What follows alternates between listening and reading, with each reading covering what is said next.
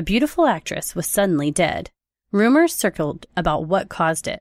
Was it drugs, her diet, or did she die at the hands of someone she trusted? Then suddenly, another death. Just months later, her husband died under suspiciously similar circumstances. Was this all an unfortunate coincidence, or was a single culprit to blame? This week's episode is Brittany Murphy, Part 2.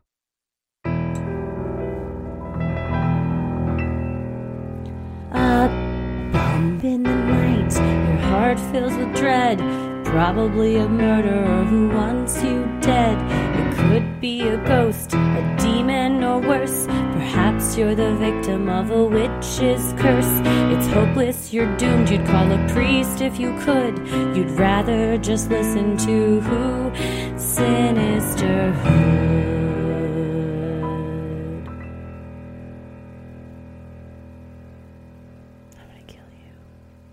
I feel bad. We got a lot of DMs about other Brittany Murphy movies that we didn't mention. She was Okay. she, she Like had too what? many hits. Uh, Drop Dead Gorgeous, Riding in Cars with Boys, things like that. So I apologized to. I'm a, a super fan of Clueless, so to me that's like I've never seen Drop matters. Dead Gorgeous or. Did I see Riding in Cars with Boys? No, I don't think I did. I'm confusing that with um that movie with Drew Barrymore. isn't. I thought that is Boys that on the it? Side. I don't. Boys on the Side is Drew Barrymore one. Um, I did go on a Clueless. We also got tons of DMs that people were, were rewatching Clueless, and I got finally found on Amazon my Clueless novelization called An American Betty in Paris. I did not buy it because it was like ten dollars.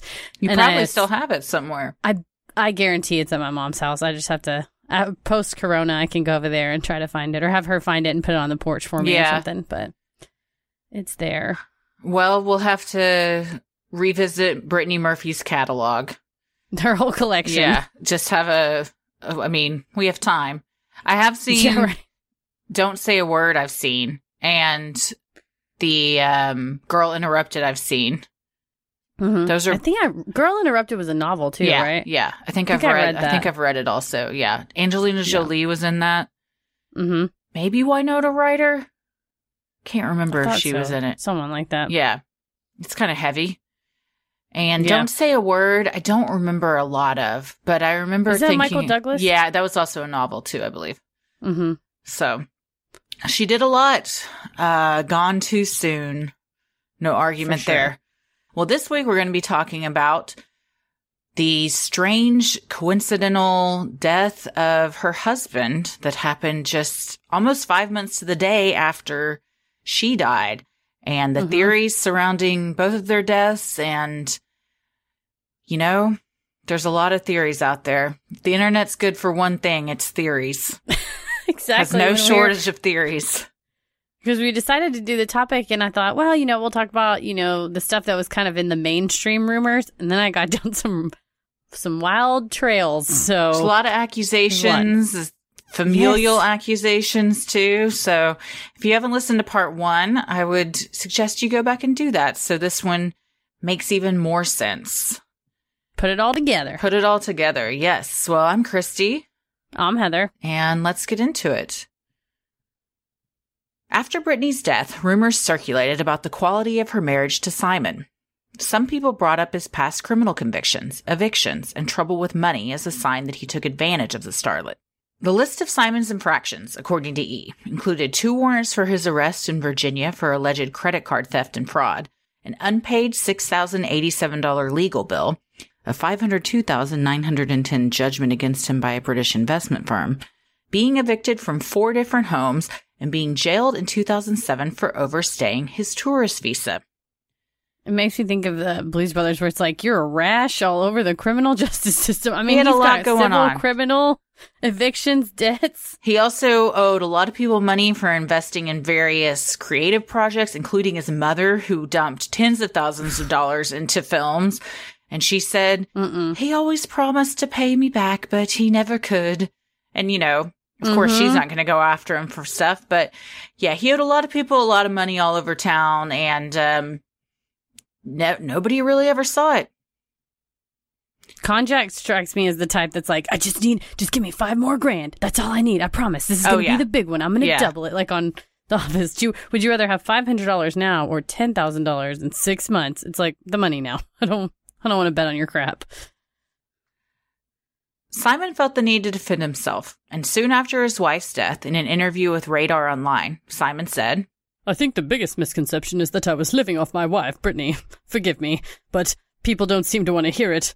I was paying the bills. Brittany was making these god awful films that went straight to DVD. So horrible that she wanted to kill herself. You still get paid for d- straight to DVD films. For sure, and you still get residuals, I'm guessing, off of the, you know, when they play your film on TV and all that stuff.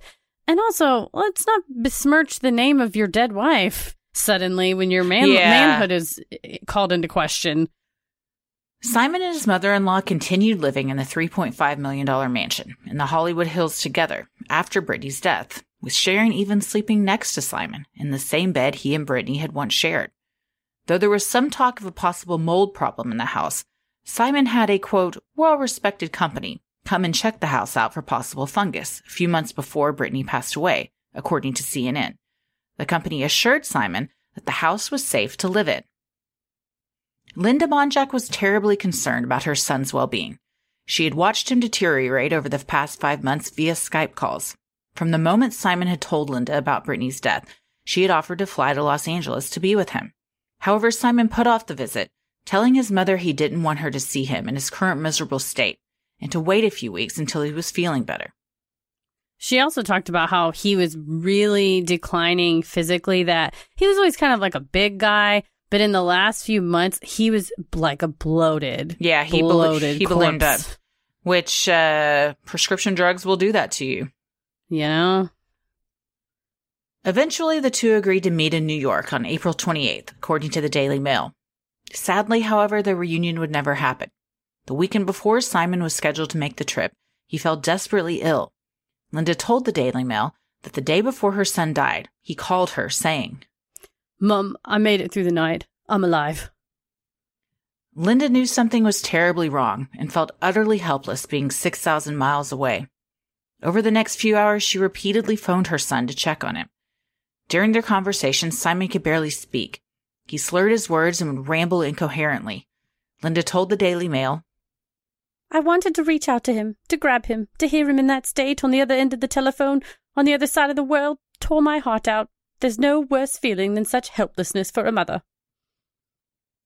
I mean, you probably just feel like, you know, you want to hold your baby, even though he's an older baby, you know, he's in his 40s or whatever. Sure, they're always your baby, no matter how old Yeah. they get. Yeah. Fearing the worst, Linda demanded to speak to Sharon, desperate to get her son some help. According to Linda, however, Sharon refused to take Simon to the hospital, saying instead that she had, Been through all this before. and that the worst was behind Simon. Sharon also expressed hesitancy in calling an ambulance because she didn't want paparazzi coming to the house. Sharon and her publicist, however, both denied these claims, saying that she did everything she could to save her beloved son in law. Well, if she's been through this before, I don't think that ended real well. No, don't do the same thing again. The results were very bad the first time. Yeah.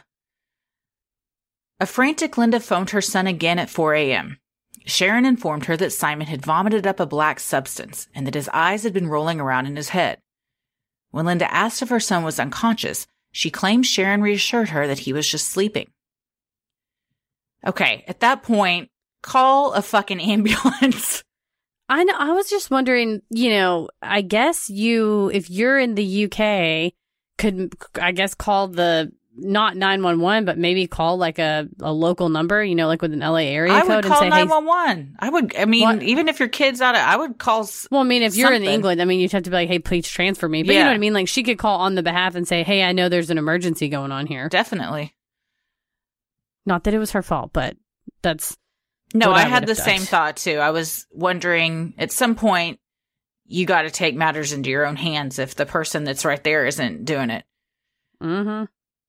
On May 23rd, 2010, only three hours after reassuring his mother on the phone, Sharon found her son in law unresponsive in the master bedroom. She finally called an ambulance. My son in law, he stopped breathing. I'm the only one here. She explained that he snored and he stopped breathing with fluid. Bubbling out of his mouth. She confirmed that Simon was still warm, though his mouth was shut and she was unable to open it. Sharon told the dispatcher that when she put her ear up to Simon's mouth, she felt that he could be breathing a little bit, but she couldn't actually feel anything. While Sharon waited for help to arrive, the 911 operator walked her through chest compressions and CPR. Tragically, her efforts were not successful, and Simon Monjack was pronounced dead at the scene. At 7 a.m., Linda Monjack received the phone call that is every parent's worst nightmare. Sharon was sobbing hysterically and told her that Simon was gone. Linda told the Daily Mail, I cannot describe the pain. As a mother, you do not expect to outlive your child. It was without a doubt the worst moment of my life, and believe me, there's been a lot of competition for that accolade.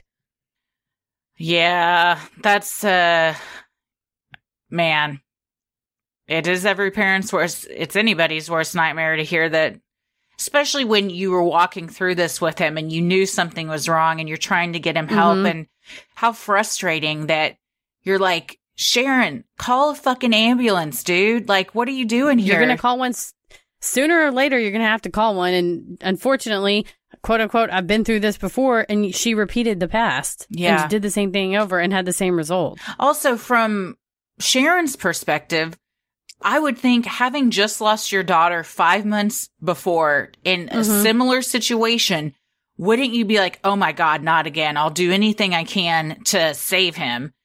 But instead, Mhm. you're concerned that the, the paparazzi is going to show up at your house. Who cares? The paparazzi's Yeah, and really going to show up at your house when the freaking coroner shows up and is taking him out in a body bag. For real. I mean, that's the weird thing is that you would think she would say, okay, well, shit, last time Brittany was uh, in and out of consciousness, I might as well just go ahead and call now and make sure the same thing doesn't happen.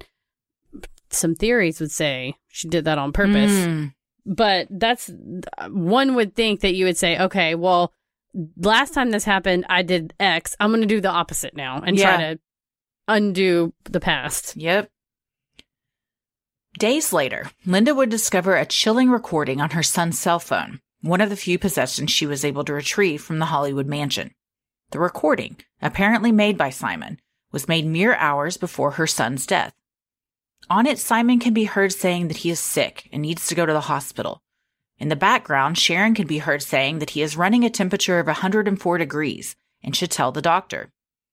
Upon hearing this, Linda was confused and left with even more questions surrounding her son's death. Why did he record this conversation? Why didn't Sharon get him the help he so desperately needed? Grief stricken, Linda couldn't help but wonder if Simon was trying to send her a message from beyond the grave.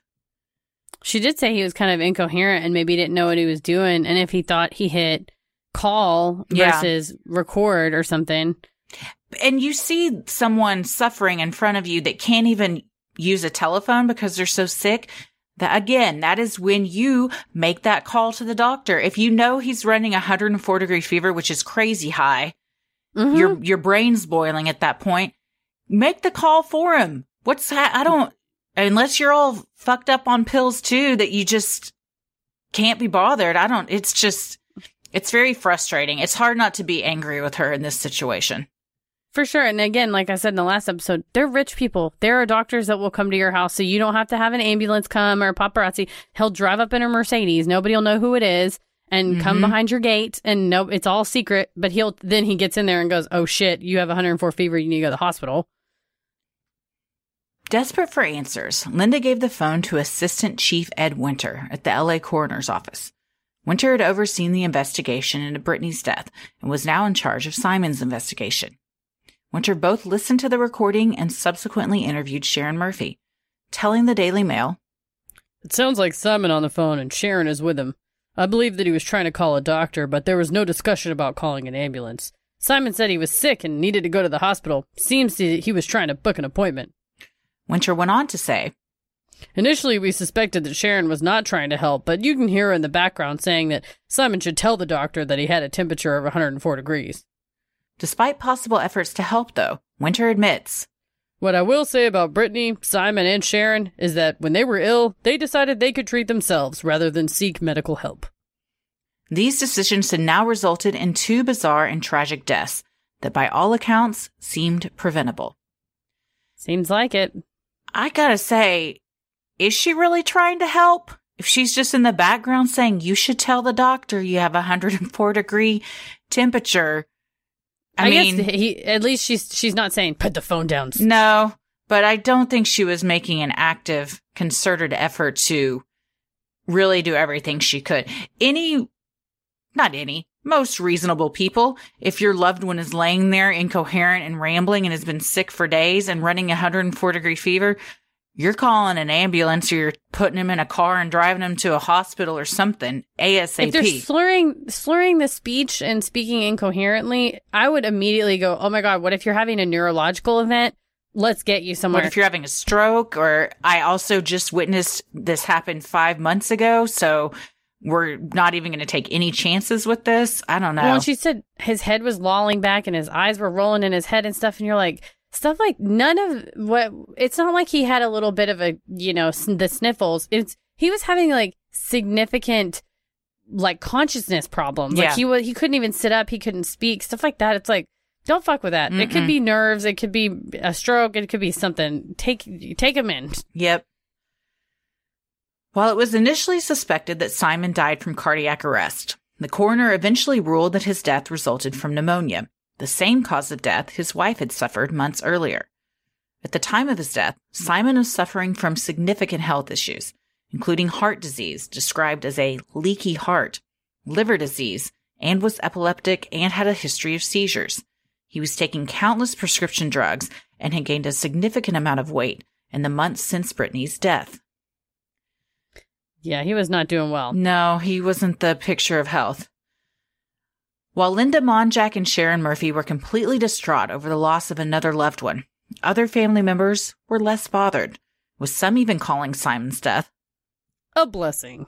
according to the Daily Mail. Tony Bertolotti, Brittany's half brother, was especially vocal, exclaiming to the Mail, That's two people that have died living in that house within six months. When are people going to open their eyes about what's going on? While the LA County coroner ruled both Brittany and Simon's deaths as accidental, there were, and still remain, vocal proponents of the theory that neither death was an accident, but were in fact caused by someone, namely Brittany's mother Sharon. Dun dun dun. While you're at the scene of two heinous deaths. Yeah, and somehow, as we'll see, they all kind of had the same lifestyle, but she was the Mhm. only one that didn't meet her end. Yeah. She's the only one that walked away. Yes. At the forefront of these accusations was none other than Brittany's estranged father, Angelo Bertolotti. In 2014, days after threatening to sue Lifetime for what he considered to be a tacky and tasteless biopic of his daughter's life, Angelo gave a startling interview to the Examiner, bluntly saying, Sharon Murphy should be interviewed and investigated first and foremost. Let her explain why she had my daughter execute a will, leaving everything to her mother, and specifically excluding Simon. Let Sharon explain why she decided to do this right after Brittany and Simon told her of their plan to move to New York and have a baby. Let Sharon clarify how she was planning to support herself for the first time in decades once Brittany moved away. Let her talk about auctioning off Brittany's underwear, her passport, SAG card, and her clothes. There are many unanswered questions that have to be addressed. Out of three people living together in the same house, only one survives and benefits financially. I mean, It's pretty damning. yeah, and, you know, I'd like to say there's three sides to every story yours, theirs, and the truth. So Mhm. somewhere, you know, she, as we'll see, comes out and disputes these claims, but it is a proven fact she sold her da- her dead daughter's stuff on websites to make money, which is Mhm. yikesies. hmm And also, I mean, granted, not often, it's not uncommon for ex spouses to have bad things to say about one No, another. and they had a very, very contentious, bitter relationship, and they did not try to hide it. And after even you know even if he sent financial money or she uh, Brittany apparently would talk to him on the phone and stuff. Sharon to the outside world would say, "Oh, he's a deadbeat. He's never around. He never did anything for her or whatever." So he's not getting you know credit, I guess. So he may feel a little excluded, and then she dies, and he's not allowed to kind of be a part of the investigation and figure Mhm. out what happened. Well, these accusations came a year after Angelo commissioned an independent lab report to analyze Brittany's hair. The results indicated a high amount of heavy metals in her system that her father believed implicated a third party outside actor and further convinced Angelo that Brittany's death was not an accident, saying, I have a feeling that there was definitely a murder situation here. He's coming out with it. Yeah, he, like we said in the first one, he didn't make any apologies or try and keep secret that he was involved in the mob. He was not, he was not a man to mince words. He, no. if you wanted to know how Angelo Bertolotti felt, you were going to know. He did not, mm-hmm. he wore his heart on his sleeve. Unsurprisingly, Sharon Murphy vehemently denied these accusations, publicly claiming that the lab her ex-husband reportedly used for these results was nothing more than a shoddy internet site, and that the results were falsified. Still, there are those that believe that Brittany was in fact poisoned and offer an explanation other than a greedy and desperate mother. In 2008, Brittany's friend, Customs and Border Protection Officer Julia Davis, was a whistleblower for the Department of Homeland Security. Davis claims her family was under constant government surveillance by airplanes, helicopters, and on foot. In February of 2010, Brittany was set to appear as a witness to testify on behalf of Julia in the proceedings against Homeland Security. Because of Brittany's willingness to assist her, Julia believes that Brittany and Simon were stalked, surveilled, targeted, and killed. That was this was one where I came across it and I was like, well, never heard that before, but I think this one's of all the theories, this is the one I consider to be the most far fetched. Mm-hmm. And what was she whistleblowing about?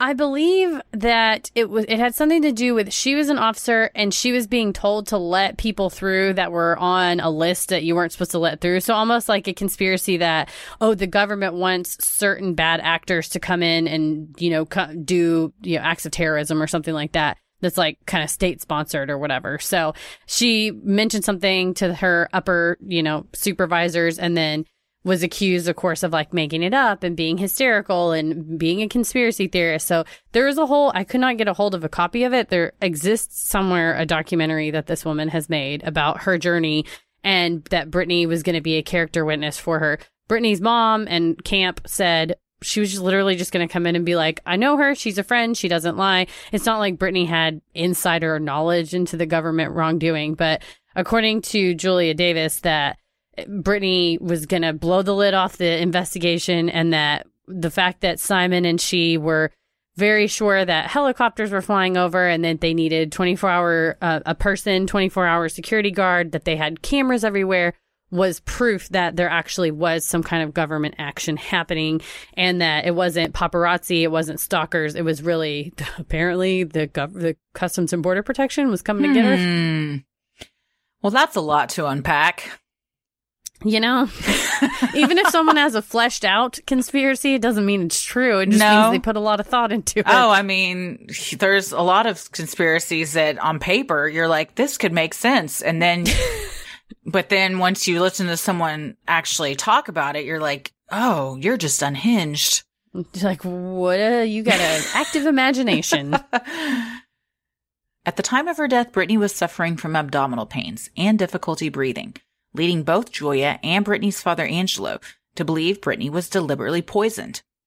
Of the heavy metals in her system, barium was found, which can be found in common rat poison and is highly toxic to humans. So that was one theory was that somebody was sneaking her rat poisoning somehow. So in Julia's theory, did the did someone from the government sneak into their Hollywood mansion where they have 24/7 security and poison her food? I believe that is correct. Huh. I don't know if it was her food, but somehow poisoned somehow her. Poisoned introduced introduced rat poison or barium into her system. Yes. I mean, I don't put anything past the government, quite frankly, but it seems like that would be, unless the government got to Sharon or the security yeah. guard and they were, and mm-hmm. it was bigger than we even know. It seems like that would be very difficult to do. And also, I, again, she doesn't really seem like she's that crucial in whatever type of case was about to go down.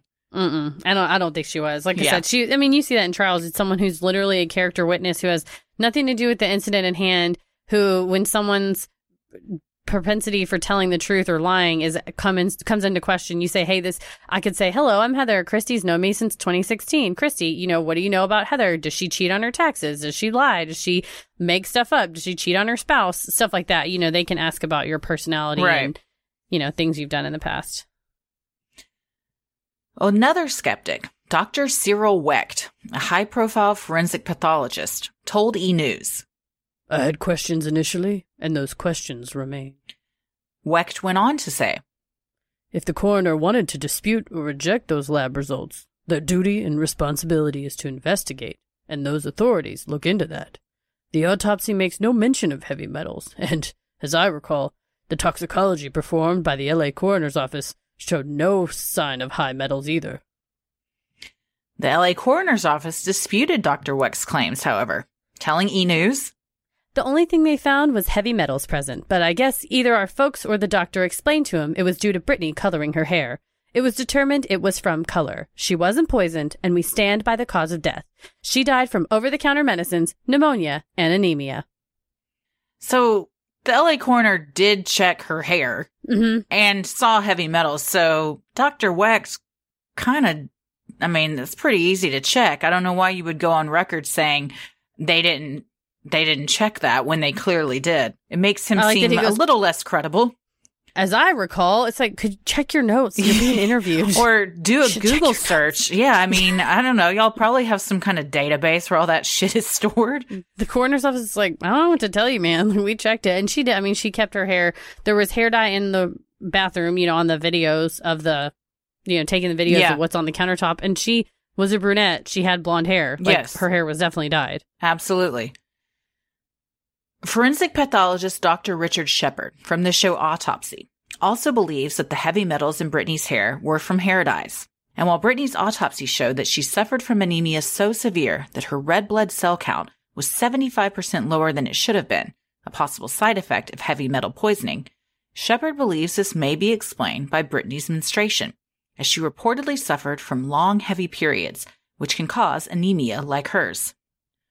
I've had friends that were anemic because they had really heavy periods, so that Mhm. definitely can happen. I mean, you have multiple forensic pathologists and coroners saying, We checked her hair. We are not disputing the fact there are heavy metals in it. However, these are commonly found when people dye their hair a lot, which she know, Mhm. which we know she did. I think that's a reasonable explanation for it.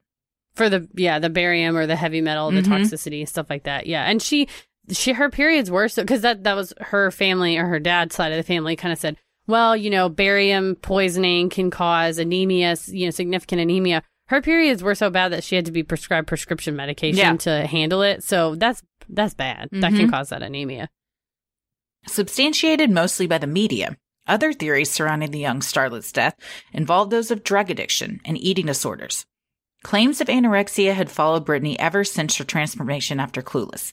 However, on the show Autopsy, Dr. Shepherd debunked the idea that Brittany could have died from anorexia.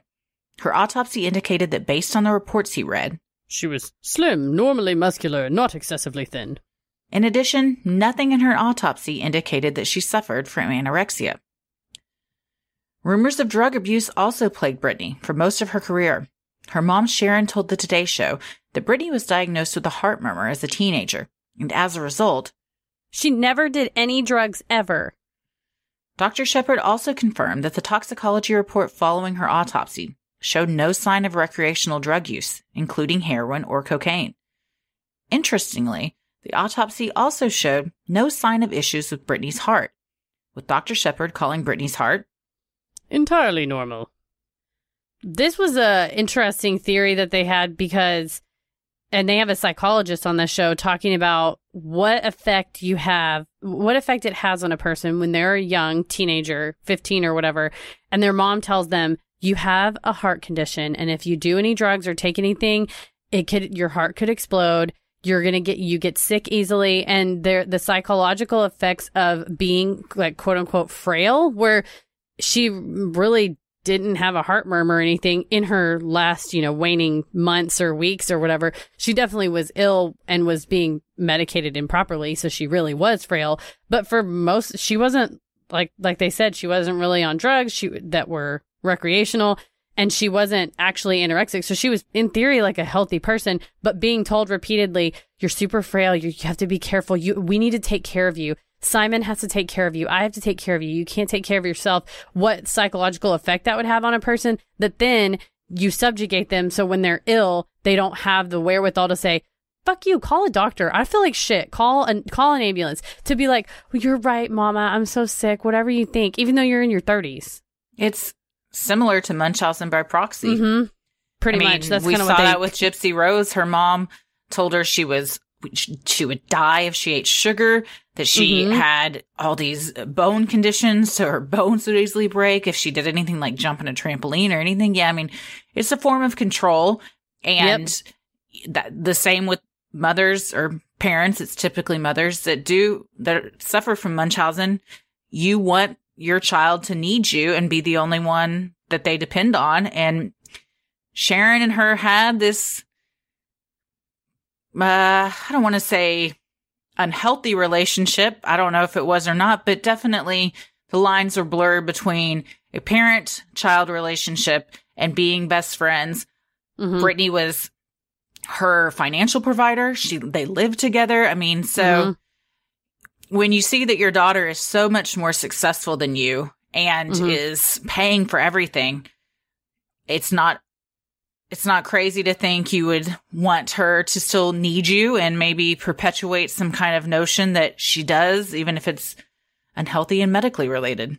Well, and also kind of like if what Angelo said was true of that Brittany and Simon wanted to have a baby or wanted to move somewhere else and and leave Sharon behind, Mhm. the idea of like, well, if she's sick, she can't leave me. And if Yeah. she's sick, she can't have a baby and replace me. Yeah. How will you take care of a baby with your heart? You're going to need me Yeah, there to babysit.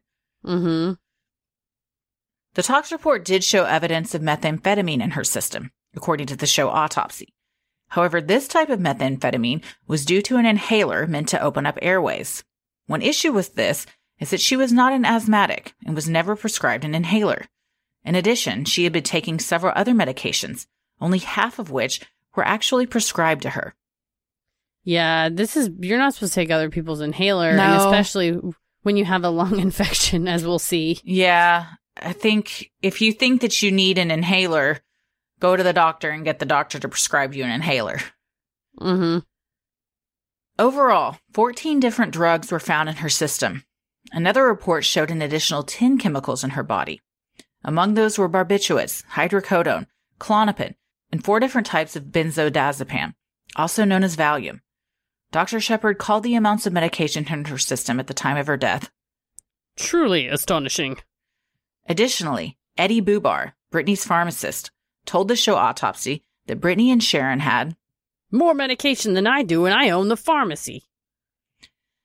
Bubar was aware that Sharon Murphy used multiple aliases to order prescription medications for Brittany in order to maintain her anonymity. However, the amount of prescriptions being filled was entirely too much, according to him. OK Magazine reported that Sharon would visit up to six different pharmacies to obtain prescriptions for everyone in the family. Simon's mother, Linda, even observed that Sharon took multiple prescription medications and created a culture where freely taking prescription meds was normalized. Simon's autopsy revealed that he was also taking numerous types of prescription drugs. They also talked about the psychology of that, that you may not take a bump of cocaine on a movie set, but you'll reach in your purse and take your husband's, uh, what she was taking his seizure medicine Sure. to calm down. And like we talked like- about on the last episode, uh, they're, they're both bad. I'm not going to say Mhm. which is worse, but I mean, just because something is prescribed to you, or in this case, not even prescribed to you, it's just a prescription to someone else, it, it can still be an extremely addictive drug that you can form th- an addiction to and that will eventually kill you. Just because you're not going to somebody in a dark alley to buy it doesn't mean that it's not bad for you. That's a very good way to put it. She had a car, a significant car accident in her early years, in her Mhm. late teens or twenties, that for which she took like continuously took hydrocodone. And there's you. I'm not a doctor, but Yet. there's usually uh, yet. Well, I technically in Texas I am, but only douchebags are like my doctorate degree. No one says that, but uh, I'm not allowed to prescribe stuff. But uh, you know enough about um, prescription drug abuse to know that if you're given a heavy drug like that, like hydrocodone, that's a highly addictive drug, and you build up a tolerance, you're going to take more and more and more and more and more throughout your life versus maybe physical therapy, maybe a surgery, maybe uh, acupuncture, you know, or finding other less less chemical ways to handle it versus I mean some people do. Some people you know what, you're chronically in pain. I hope they give you a weed card because I feel like that's safer. but she was on one, you know, even if she was prescribed hydrocodone for this back problem, she was also on literally 13 other things that she wasn't supposed to be on. Sure. Well, and if she's in a car accident in 1995, there's no reason that many years later she should still be taking that. Unless, mm-hmm. you know what I mean? Like, what doctor is either continuing to refill this prescription? Because I've had hydrocodone before and mm-hmm. there's a finite date on it where they won't prescribe it to you after that. And even if you call to try and get it prescribed, they're like, uh, you're going to have to come back in. We're going to have to see reason for this. Like they won't just mm-hmm. refill, uh, opioids and stuff like that. Unless maybe you're a celebrity. I don't know. I'm not a yeah. celebrity. Maybe the rules are different for celebrities. But also her mom's going to six different pharmacies. And this is another very common thing addicts do. She's got doctor shop aliases all over the freaking yeah so and you know the left hand isn't talking to the right hand one pharmacist doesn't know that she just got this pres- refilled at their pharmacy, you know, and they shouldn't be giving her another 60 pills for the next month or whatever. So she's just got, a, I mean, a treasure trove of drugs. And they're all taking scoops out of the pill bucket and just taking, because they're all taking each other's stuff too. Yeah. And the home videos show from the police investigation and stuff that on what was Brittany's side of the bed on the nightstand and Sharon ended up sleeping there. And they everything I read was like there was no sexual relationship going on between si- Simon and Sharon. I really don't think there was. I think sh- she was grieving. They were both grieving. They were both fucked up. And it was just a way for her to process that being in the bed that her daughter used to sleep in. But on the nightstand, there were tons of pill bottles that said Sharon Monjack. Mm-hmm. So, you know, that's just another, she's got Sharon Murphy, Sharon Monjack who, she's using all sorts of names to get these different pills filled, but also Eddie Bubar, what are you doing? He was just you're saying, them. yeah, you're saying you know that this is wrong, and she's got all these. Well, it, somebody's got to put a stop to it. I know. It seems like, like it should be the one filling the drugs. I don't know. Would, he was like, "You shouldn't take all these. You shouldn't take all these medicines." No. I'm like, "But you gave it to them." But then it's like, yeah, then don't give it to her. I don't know. It's, it's crazy. Nicely. But you did say something, and I just want to. I'm shocked right now. Are you saying celebrities get special treatment? You know, as I said, Heather, I'm not one, so I don't know, but I, I, imagine that they do. Um, Someday. Some, some do. I think so. Yes. They can just get whatever drugs they want. Unfortunately, I just can't imagine being a professional, you know, like Michael Jackson's doctor or any doctor like that, where it, as much as you want to be liked and as much as you want to be paid, you're going to kill a person. Mm-hmm. Like you're going to kill someone. Yeah, it's uh you got to look yourself in the mirror and go to sleep at night being okay with that and that's mm-hmm. no pun intended a heavy pill to take a heavy pill to swallow cuz I don't uh thank you. I no amount of money is gonna keep your ass out of jail. Well, that's Seriously. not true. That's not true. Let's look at OJ. That's not true at all. That's a true. lot of money. again, celebrities, same rules don't always apply to them, but it's certainly not going to um, erase the thought or the erase the fact that I helped kill this person. I mean, pretty much. You, you're, if not legally, you know, as far like criminally responsible, you could be like, uh, Michael Jackson's family and they sued him for wrongful death. So it's like, yeah. And in then even then, morally, you're responsible. Even if, you know, the lawsuit gets tossed or you win, you still have to go to bed at night being like, I killed someone. I just read this article last night about this couple in Fort Worth that have this, this actually happened in 2017, but I think the trial is now coming up. They, um, owned a uh, medical like rehabilitation practice together and they were being investigated for fraud because they had submitted like 100,000 claims for tens of millions of dollars that they had um, had patients do all of these things when none of it was done. And they were like telling, telling patients that they kind of had things wrong with them that they didn't. So they would pay to have these like ex- expensive injections and all this stuff. Well, the, the karma part of this is the woman went out into her outside fireplace at their mansion, put all of these, uh, documents that, uh, that clearly Like implicated? implicated them into the fireplace, lit it on fire, walked away, burned their mansion down. Oh, fuck.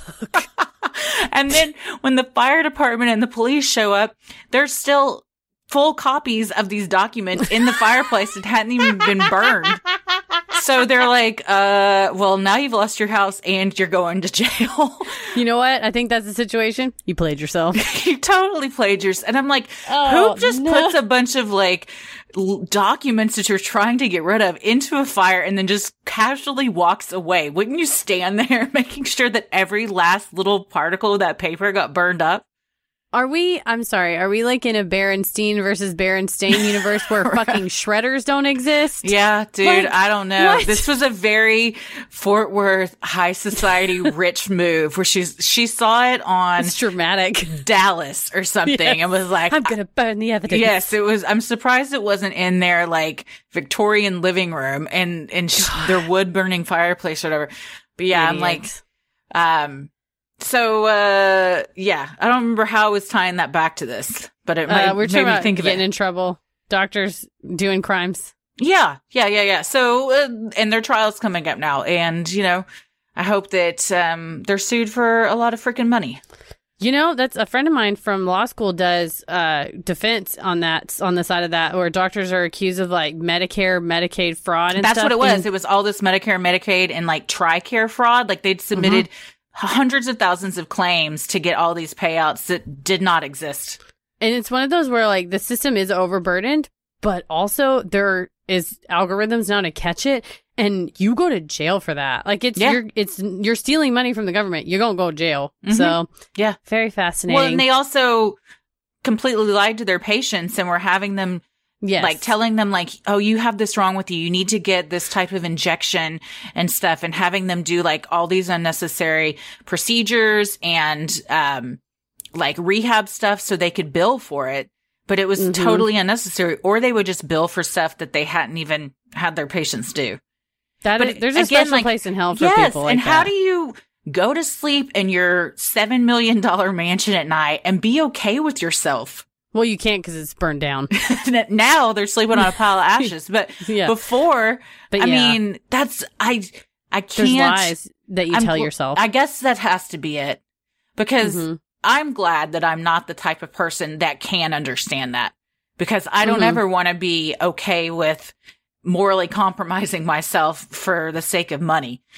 But so Mm-mm. many do. And I guess, I guess in, but also I'm like, this is a couple and they know what they're doing. Do they Oh, talk yeah. about this? Like, For or do you just act like it's not going on? You know what I mean? Like, is it just this constant dark secret and elephant in the room? Like, I, they, there had to have been a conversation where she's like, Tad, I'm taking the documents. I'm going out to the back fireplace. And, you know, just like they have to know what they're them. doing. Yeah.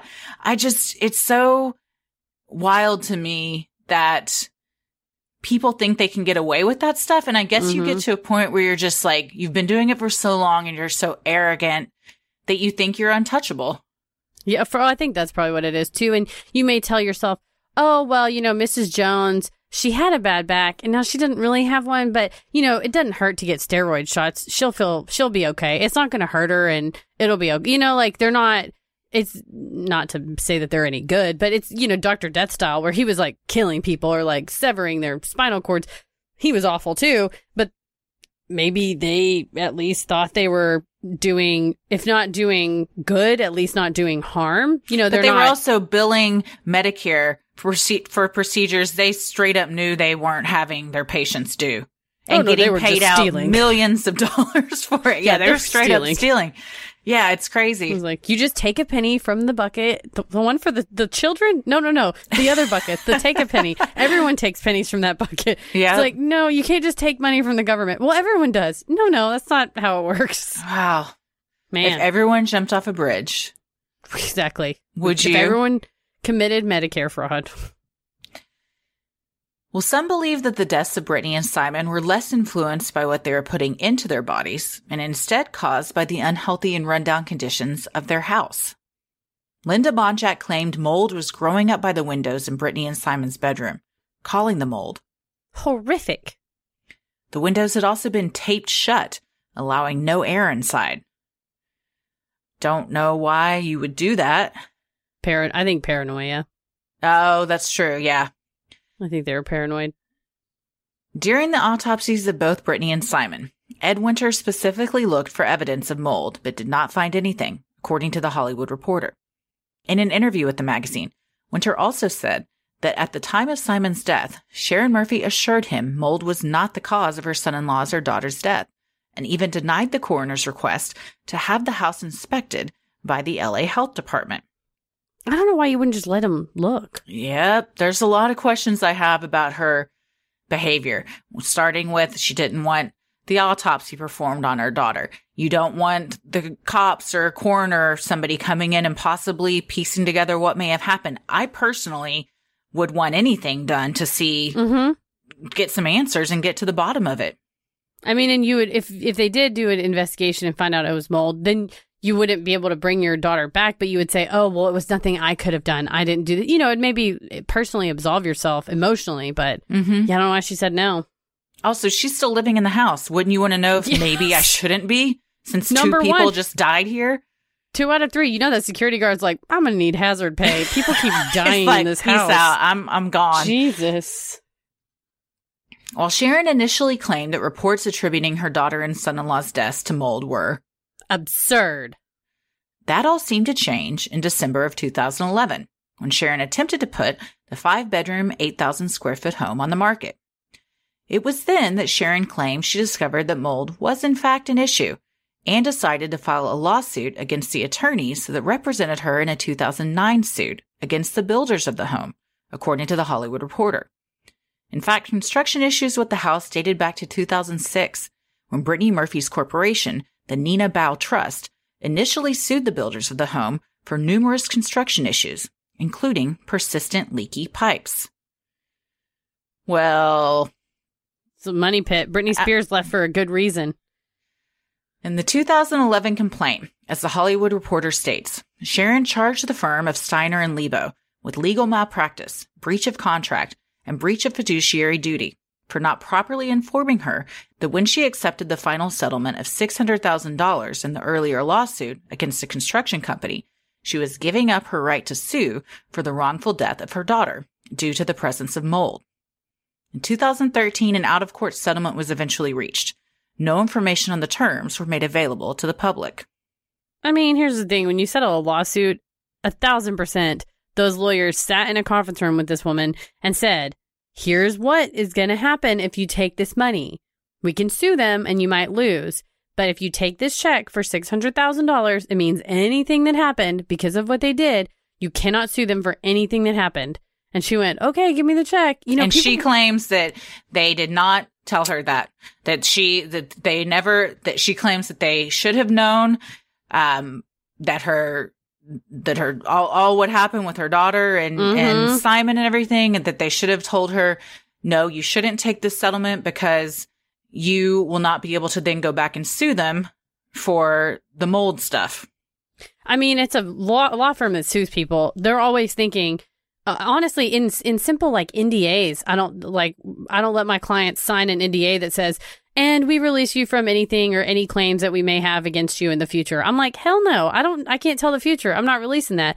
Now, in this case, if it's choose the six hundred dollars, six hundred thousand dollars, or sign the thing that says you release them from claims, you just for damn sure tell your client this is precluding you from anything that you're going to be able to sue these people for. So, and I'm sure they gave her some money because she was Like, oh, Oh, yeah. I was high on medicine, or I was pissed off, or I wasn't paying attention, or where show me in writing where you told me that. And they're like, well, we did it in the conference room and we didn't record it. You know, they didn't do it on paper or something, so they couldn't prove it. So then you get into a lawyer word versus her word and stuff like that. So that's probably why they settled it. And they also, if it's a legal malpractice claim, they probably paid it out of their insurance. But it's there's in my mind that is insane that to think that it's unreal it's unrealistic to think that a law firm would not explain the terms of a settlement that significant to especially to a high profile client like that.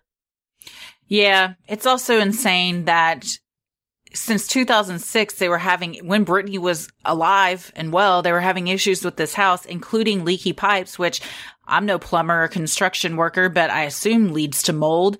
And mm-hmm. and for years they're adamant that Simon's saying no. I had this well respected company come out and it, they said it's fine to live here.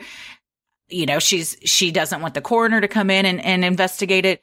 Yeah, but then all of a sudden, when she tries to put this house on the market and maybe Mhm. it's not selling, now it becomes an issue. Seems kind of convenient. Interesting. While Sharon was adamant that toxic mold killed her daughter, the autopsy report showed no evidence of mold or fungi anywhere in Brittany's body or lungs. Dr. Shepherd conceded that though the mold didn't completely kill her, it could have contributed to her inability to breathe or exacerbated her chest infection. The bacteria in her lungs was Staphylococcus aureus. It is the bacteria that commonly occurs on the skin and causes pus and pimples, according to Dr. Shepherd. He believes that Brittany got a viral infection that damaged her lungs. Once her lungs were weakened, this allowed the staphylococcus to pass down her airways and cause severe pneumonia. This, combined with the cough suppressant she was taking, caused her to be unable to productively cough and get the bacteria out of her lungs. Working together, this created a massive chest infection. She was also taking the inhaler, which then opens up your lungs, which allows the liquid to droop down further into your, and you basically just have like all this lung fluid that you can't cough out because you've taken a cough suppressant because you don't want to cough. You're drowning. So when she goes, yeah, she's like going, she was drowning. And when she went out to the balcony to try to cough and then passes out, I mean, she's not getting oxygen because her lungs can't suck, they can't bring in air because it's filled with liquid and infection, which if you have an untreated infection or an infection, just go to the doctor. Yeah. like, ah, it's, it's maddening. what's what's so maddening about this is it all was so preventable. yes. One trip to the doctor and she's probably still here. You know what I Oh, mean? Like 100%. it's just it it's so wasteful of a life. mm-hmm. With such a severe and untreated chest infection, Brittany then suffered from septicemia, or blood poisoning, which can be fatal. Dr. Shepherd believes that had Brittany received intravenous antibiotics just a few days before her death, she could have recovered quickly. As sick as she was, by the time that the paramedics arrived, Dr. Shepherd believes that there was nothing more the first responders or the doctors could have done. It, her death is almost as if it was in like the 1800s. I've been doing a lot of Yeah, ancestry. yeah. Lot of ancestry.com obsessed getting way in there but i've seen death certificates and there's so many times it's like pneumonia septicemia pneumonia because And you're then- 32 because that's how long Yes. people lived back then. for sure that's what my sister said oh this one ancestor of ours she died she was only 50 when she died and i was like yeah her death certificate also had like 16 things listed on the cause That's of death also like a hundred in today's terms. I was like, mm, it was 1894. Like she'd lived, she'd had a, her go. 57 she had a long life uh, She did. then. Yeah. Then you see some of them where they're like, he lived to be 106. And I was like, yeah, he chewed tree bark and tobacco and it kept him alive. Yeah. But, you know, stuff like this is where modern medicine, antibiotics, just taking a chest x ray and being like, holy shit, you have a bunch of fluid in your lungs. We're going to, they can literally, they did it to my dad. They can take a needle, stick it in your lung and suck the fluid out. I Mhm. mean, it's not fun. It doesn't feel good, but it's, it solves It'll, the problem. It could save your life. It Yeah. saves your life. And again, she's a famous celebrity. Yeah. Like, do you know how many people that have something like this wrong with them that have no insurance and no money, like Mhm. would would love to be in a situation where they could just go to the doctor and get this taken care of. It's the only thing I can uh, the only logical explanation to me is they were also fucked up on drugs that Mhm. they just weren't making rational decisions. Yeah, and that must be it. Because the other thing is, it's not like once you know now that they they did the autopsy and they looked and they're like, okay, the infection she had just kind of a viral cold, a common kind of cold, and then something from the skin got in and caused the bacterial infection. It's not like she had some embarrassing disease or something No. crazy that was, or that she was, oh my god, she's overdosing on heroin. We can't call the cops. She had a fucking upper respiratory infection. Everybody gets those all the Yeah. time. Like, take her to the doctor. Yeah. So it's strange, but I think you're right that there's there was a impaired judgment on the part of everybody in the house. maybe also stuff with Simon and his reputation around town and how and just people uh, thought he was abusing her emotionally and mentally and stuff and controlling her that might be why a doctor wasn't called or that they didn't want to like exacerbate people's perception of him or co- you know like kind of be in the the media about this stuff but it just seems like such a small i mean would you have been in the news maybe for Yeah. a couple weeks till something more interesting comes along you'd still have your fucking life right now though Mm-hmm. That's what. like Imagine all you're things pass exactly. Well, and you say, "Oh, I'm so ashamed. I'm so embarrassed about being sick, or I don't want the media to think I poisoned her or made her sick. So we'll just let her lay in the bed and die." It's like, what? And what universe is your reputation and feelings more important than the life of your spouse or son-in-law? Yeah, totally. When Simon passed away, his autopsy revealed that he suffered from the same infection as Staphylococcus aureus that Brittany had. Though Brittany's dad claims that the two dying of the same thing several months apart is. Impossible. Dr. Shepherd believes that because Brittany and Simon lived similar lifestyles, the similar causes of death are unremarkable. Yeah, he said, you know, if it was he moved out of the house and then went and moved into a new apartment and then died of the same thing, that's kind of weird. But he slept in the exact same bed, touched all the exact same things. It's not like they went through and super sanitized the house after she died. Took the same drugs. They're all taking the Oh, same yes. drugs. Oh, yes. They're eating the same foods and stuff. Mhm. what what is and I'm not saying she had a hand in this or not, but it is weird that Sharon was okay. That is what the Bertolotti family ha- has to say I about I, it. is- I well we'll get into it when so what do we think? But yeah, I'm just Yeah. saying it's weird. I'm not saying she's responsible. Mhm.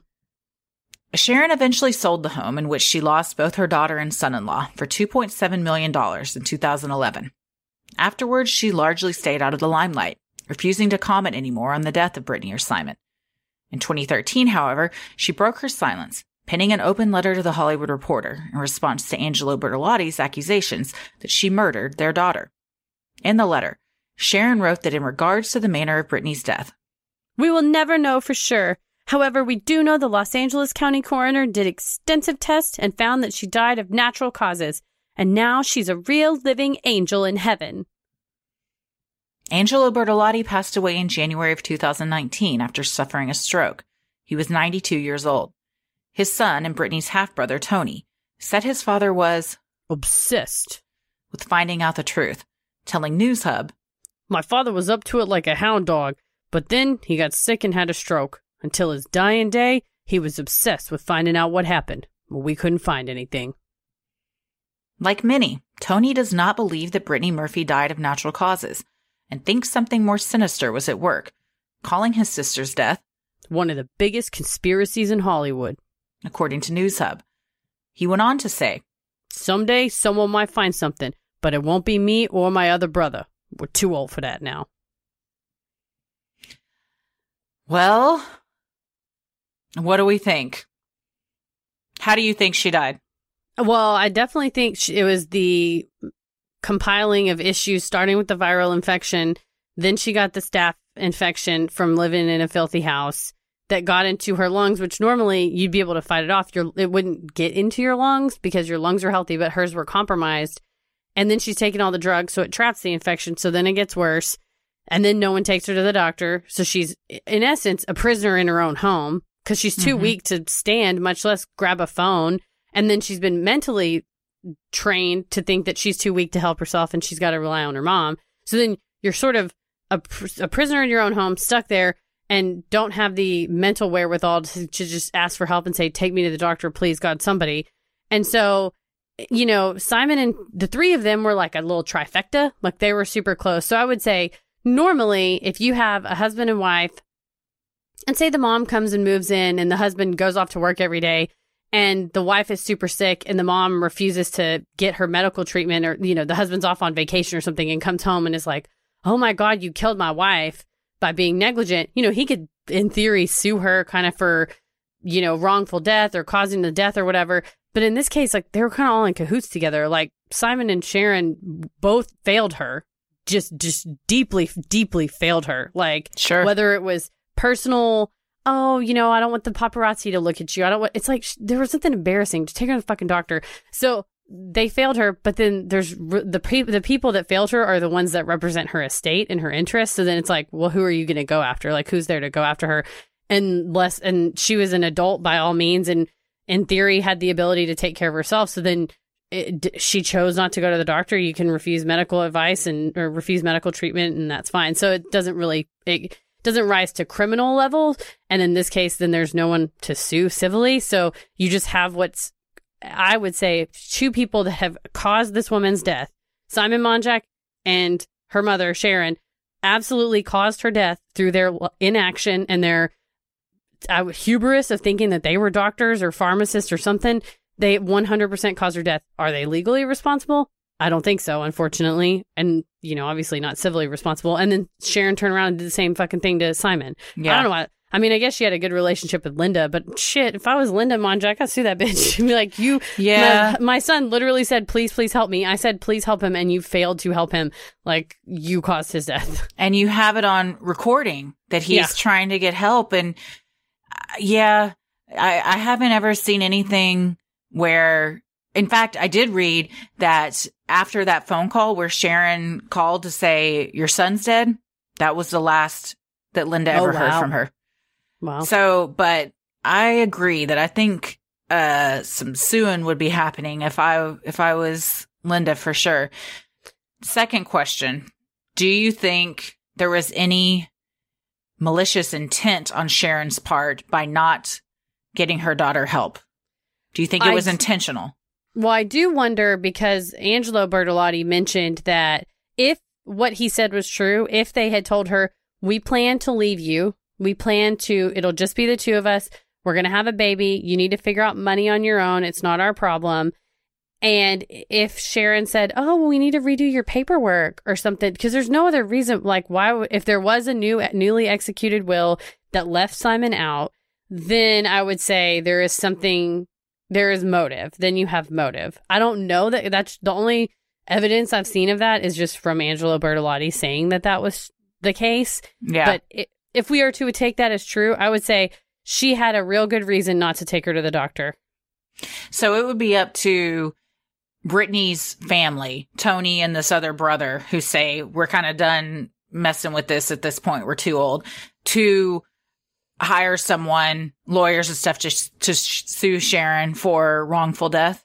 Yeah. And, you know, I'd have to look at the statute in California and see what it all entailed. But you, and then you would have to prove that she was negligent and that she should have stepped in, and she, which I think she was. I mean, she I think should- that's kind of easy to prove. it's a slam dunk. So, uh, yeah, and uh, how much was left of the estate? Like, what did she sell? I mean, obviously, she sold the house for a, a loss. They bought it for three point five and sold it for two. Mhm. She sold it for two point seven, but there was she's still getting her checks. I mean, when you die and you're a movie star or singer or whatever, they still send the residual checks to the estate of, and she's Yeah. the only recipient. So I wonder Yeah. what Simon's will and stuff said. Although, I mean, knowing him, he probably died worth negative amounts of money. But if he did have any money, if it would have gone, to, uh, you know, if his mom or if he wrote a will to Sharon or if she had him write a will, I mean, you never know. Yeah. I agree. I think that the cause of death was definitely the uh, pharmacy worth of drugs that she was on that caused these various infections and uh, the mold, I'm sure, exacerbated the situation as well. Do I think Simon and Sharon, because a lot of people also think that Simon was behind this and Mhm. that, he, you know, he was just with her to get his visa to stay in the country and to get into this mansion and, and get her money and stuff. The fact, if the will thing is true, if he was not going to be left anything, it seems like he would have less motive to do something Mhm. unless, unless he was pissed about that and that's his motive. I don't know. But True. I was just saying, you'd think you, if it's your cash cow, you'd want to keep her alive. Yeah. So she can do more movies. Yeah. I don't think that he, I don't think that Sharon or him had intent to kill her, but I think their lack of involvement and refusal to get her medical help did kill her. Directly contributed Yes. to, and if not, caused her death. Because Yes. for days, it's not like she was strucketh with something suddenly and then passed out on the ground and they're like, should we call? Maybe. I don't know. I mean, for days, she was in and out of consciousness ill and they were pumping her full of shit that was not prescribed to her. Yeah. And Yeah, Mr. so- Fuck Simon liar Monjack who goes, "Oh, well she was only on holistic remedies." Guess what, dumbass? They're going to take a blood sample. They can see what she was on and it was a bunch of non I don't know that you can go into a garden and pick up a bunch of benzodiazepam. That that ain't where it comes from. No, I think we'd see a lot more people with gardens if if that was the case. I think so. There'd be gardens old- lining the streets. like everyone's suddenly taking up gardening because you get a hydrocodone bush. It's great. It's all natural. It's from the ground. No, they were Yeah. all going to Fast Eddie Boobar getting a freaking Yep, 53 exactly. different The prescriptions. gunslinger boobar over there. And I think that I agree with Dr. Shepherd that it's not remarkable that Mhm. Simon would have died from the same thing, given the fact that they had. I mean, that's it's. I would equate it to a heroin addict dies, and then their spouse, who is also a heroin addict, dies five months later. Mhm. Like, or you no- see uh, in very unfortunate situations where housing tracks like subdivisions are built around there was i think it was outside of houston it was a water bottle plastic water bottle petroleum refinery where they make the water bottles that it seeps into the soil and like Mhm. everybody there has leukemia or lymphoma Yeah. or cancer or whatever. So then it's not like, what's so weird that three people in the same house all got a disease. It's like, no, there's environmental factors that clearly Yeah. led to it. And then, you know, you may have four people that live in the house and three of them get the cancer and one of them doesn't. So that may be the situation with Sharon is that whatever genes Brittany got from the Bertolotti side is what caused her to get the, you know, pneumonia or whatever and die. And Sharon, the Murphy genes were strong enough and she didn't get it or whatever. Yeah, So, and maybe Sharon wasn't on as many drugs as the other two. You know, or different ones. Yeah, and she hadn't been sleeping in that room as long as Brittany. I mean, she who knows when she moved in there after she died and how long she was exposed to that mold and everything, but if she had been living in that same bedroom and definitely taken the same cocktail as the other two and didn't die, I would be like, well, that's super Mhm. weird. But you know, I mean, sometimes that's just how it Body- works. Bodies Yeah, are different. Exactly. Chemicals. Yeah. All just sacks of meat filled with chemicals. That's true. That's true. Yeah. And I think Simon, one reason his whole thing was sped up was just, and his mother was like, or Sharon said, I think he died of heartbreak. I don't think you can uh, scientifically die of heartbreak, but I think that his grief and everything exacerbated the, he was very unhealthy, very bloated, and just downward spiral sped up maybe the inevitable. yeah, just took even more drugs than he was already taking or spending more Yeah. time on his back or sleeping. And yeah, his, he had, Brittany was like, she was struck with the illness and then got really, really sick. He would just had a bunch of crap wrong with them. Yeah. And his Yeah. mom was just like, yeah, the last five years of his life, he was bad. He's, you just look sick. You look at him and you're like, damn, you got something Yeah. wrong with you. No, I mean even in pictures where they were first together, that you you'll see he has never looked like the picture of health. No, no. He was at first, not that he was ever handsome, but his mom's like, well, you know, he was dashing and he was a dashing businessman. And like, at first, you're like, I mean, he's not totally disgusting looking, but towards the end, he looked constantly sweaty. His Yeah. hair was thinning. He, his clothes were super tight. He just always looked moist. It's like he was struggling. Yeah, he looked like uh, a mister was constantly hovering around him. One of those fans. Shh. Yeah. Well, let us know what you guys think. Thank you for listening to this two-parter. I uh, I didn't know a ton about this, so it was interesting to research it and kind of because you know, again, like we've talked about so many times, you just see these sensational headlines from the media that's like Sharon Murphy kills her daughter for money, Mhm. and you know, you just you know the whole Lifetime movie of why Angelo was suing them was because it was just bombastic and not Mhm. factual and everything. And then you get into it and you're like, it seems like there was kind of a logical reason why this ha- logical in the sense of her health, illogical Mhm. in the sense that this was completely preventable and two people that should have loved her more than anyone in the world just are responsible for letting this happen. Totally failed her. They failed her. Super sad, super sad. Well, RIP Brittany Yeah. Murphy. We're huge fans and we'll watch uh Drop Dead Gorgeous in your honor this yes, weekend. We'll watch all your movies except for the sexual penguin movie, which, whew, So I wasn't wrong. That No. there's no. After Christy, going on in Christy mentioned. Happy Feet, and then uh, one of our listeners slash. I think technically we're cousins, but Taylor sent me a super cut of YouTube, and it was these penguins. They're like doing 69ing, missionary, doggy style, but they're like slipping down the, an ice luge kind of thing, and they're falling into these positions, going, uh, oh, oh, oh, oh, oh. And I was Wait, like, was this what? was this was this real? Yes, yeah, This is really like- on the movie? Yeah. They're like, oh, excuse me, oh, sorry, oh, whoa. But like the positions that they're But flipping it's into, obviously a kid might not get what's going on, but any No. adult is like, "What the hell is that?" and it's it's one of those where I'm like, did you think that you were doing like a fun, winky Pixar? yes, like, I think move? they do. And it was like, nope, this is more akin to there's a penis on the cover of the Little Mermaid. Like, what yeah, are you? yeah.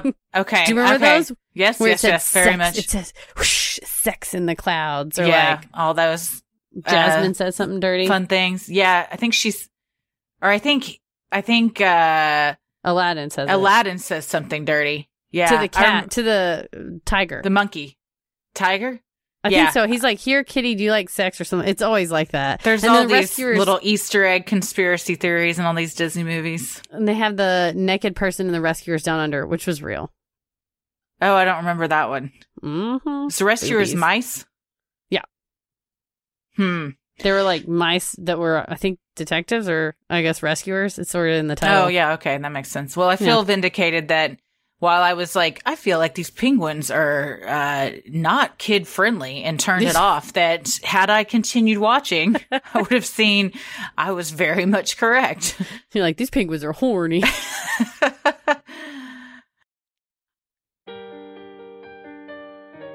We love providing Sinisterhood to you at no cost, so if you like what you hear, consider supporting the show by donating to our Patreon. We are a small operation, creating the show for you by researching, writing, recording, and producing it ourselves.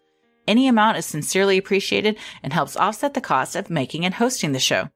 As a thank you, you'll also get some sweet perks like a Sinisterhood sticker, membership to our exclusive Patreon Facebook group for those in the Ruling the Airwaves tier, a special shout out on the show, a monthly bonus minisode, and Patreon exclusive video and audio content, like our weekly mix bags, where we share three of our favorite things of the week. For more details on specific membership tiers, visit sinisterhood.com and click on Patreon in the top right corner to join today. And make sure you stick around after our sign offs to hear your shout out.